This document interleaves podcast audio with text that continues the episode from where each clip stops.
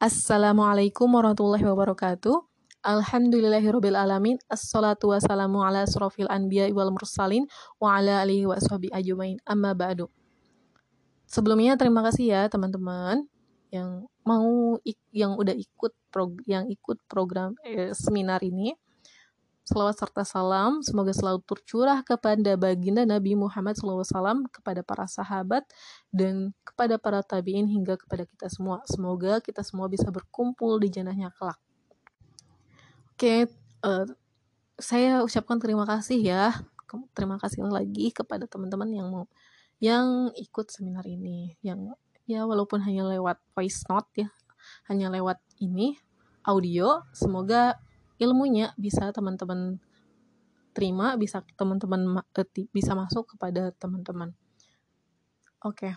uh, eh, banyak ya yang nanya, teh gimana sih memunculkan ide terus dan lain sebagainya. Oke, okay, akhirnya aku buka seminar ini.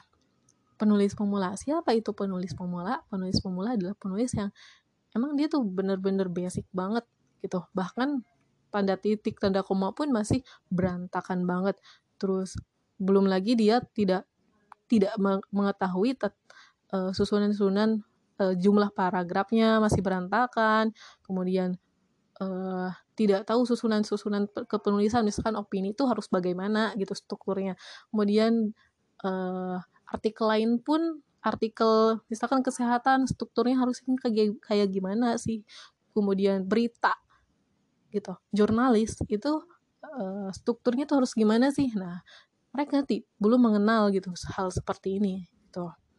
Mungkin teman-teman yang belum tahu lebih dalam lagi struktur-struktur di antara teman-teman mungkin masih belum masih ada yang belum tahu ya struktur struktur struktur yang benar gitu.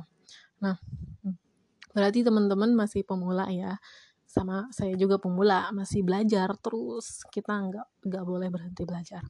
Oke. okay berdasarkan pengalaman aku ya tahun 2018 itu aku penulis pemula tahun 2018 itu.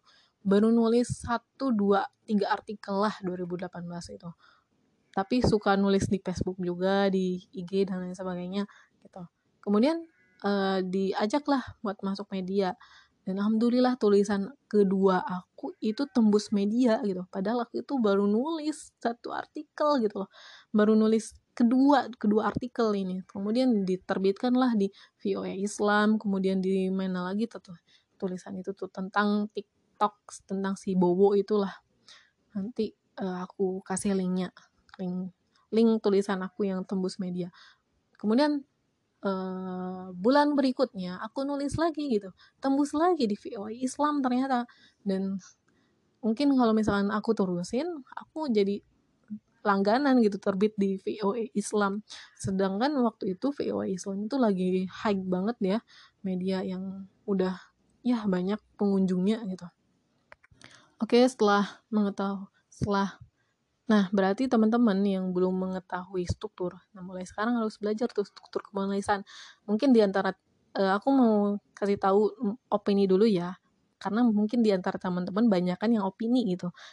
Pengen belajar nulis opini. Oke, opini itu strukturnya itu yang pasti pertama itu fakta atau berita yang sum kalian harus teman-teman harus menyentumkan sumbernya.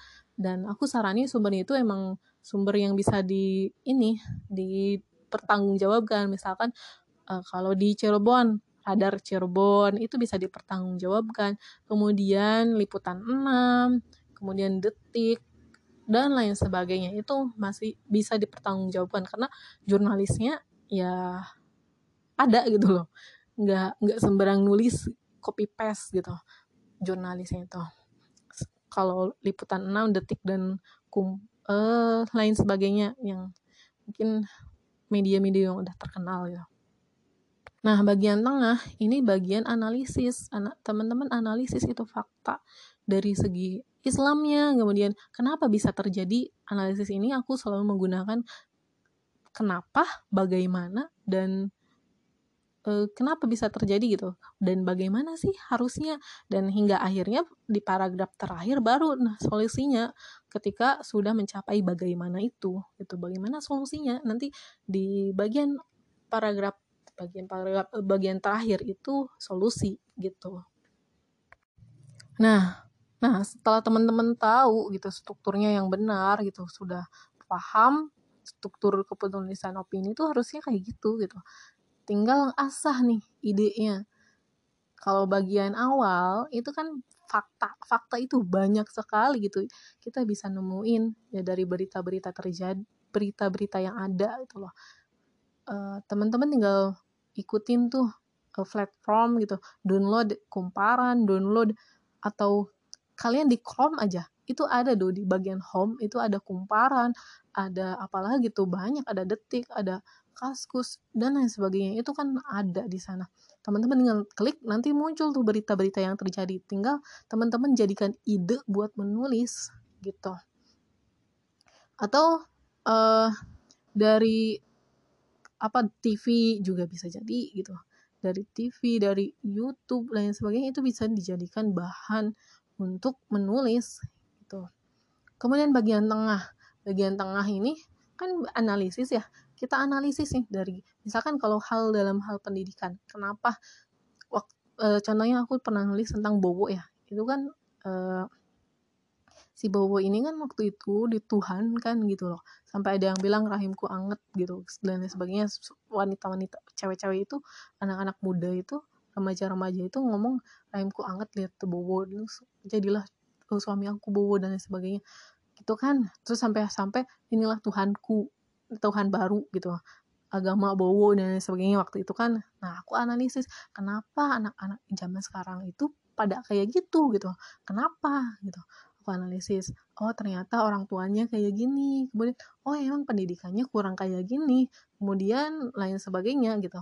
Baru disolusi. Solusinya apa? Solusinya itu misalkan waktu itu aku nulis ya orang tuanya uh, harus belajar tentang parenting juga, kemudian harus lebih peduli sama anaknya, kemudian sekolah, sekolah itu jangan hanya mengajarkan tentang uh, tata cara sholat dan puasa lain sebagainya saja gitu dalam pendidikan agama Islamnya itu, tetapi juga ajarin tentang pergaulan gitu antara perempuan dan laki-laki, kemudian dalam hal lingkungan juga saling uh, apa ya menasehati gitu loh. Itu solusi yang aku tawarkan di tulisan itu.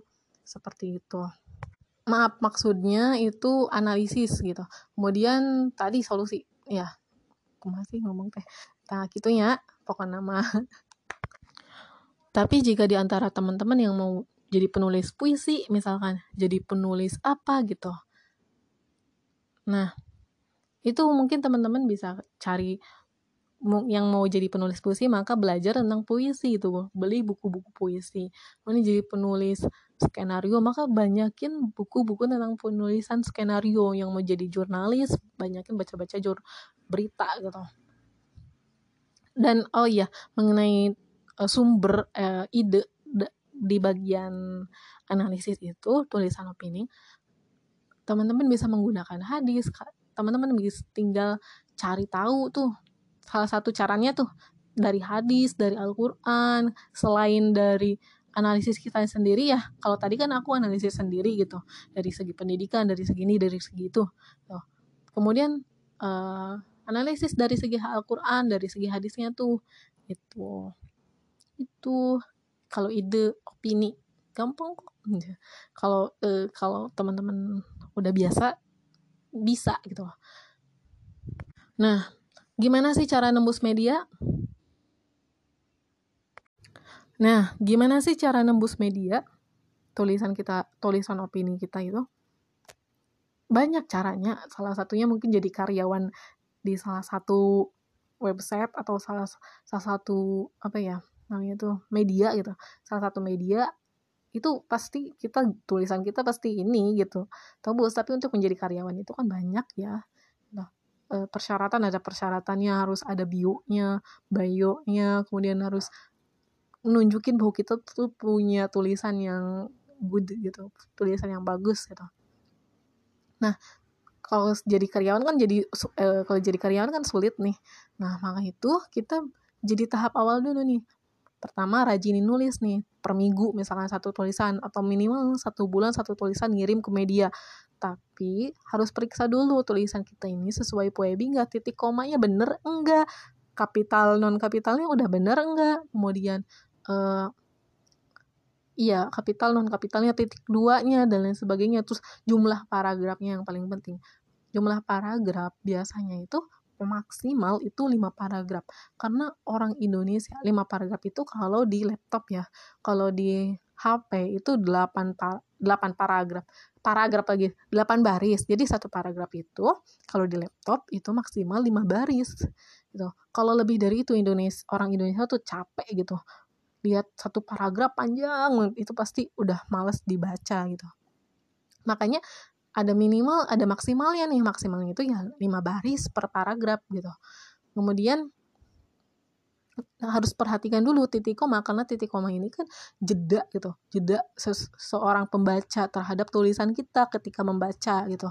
Harus diperhatikan dalam satu kalimat antara titik ke antara titik ke titik atau koma ke titik atau titik ke koma itu maksimal itu 15 kata 15 kata ya 15 kata itu maksimal gitu Oke, berarti kalau dalam satu paragraf itu kan maksimal 5 baris ya. Berarti itu palingan eh, 3 sampai 6 kata lah. Sa 3 sampai eh, minimal itu satu satu kali satu kalimat ya. Nah, berarti kalau satu paragraf itu ya maksimalnya itu 5 kat 5 kalimat. 5 kalimat ya. 5 atau 7 kalimat lah maksimal 7 kalimat lah gitu pokoknya 5 baris lah satu paragraf itu paling banyak oke okay. nah itu kan udah dari struktur tuh terus dalam idenya nih menghasilkan ide tuh gimana terus kemudian tadi udah bahas tentang uh, uh, aturan-aturan gitu dalam kepenulisan satu paragraf tuh harus berapa nah Barangkali masih ada yang ditanyakan, dipersilahkan ya.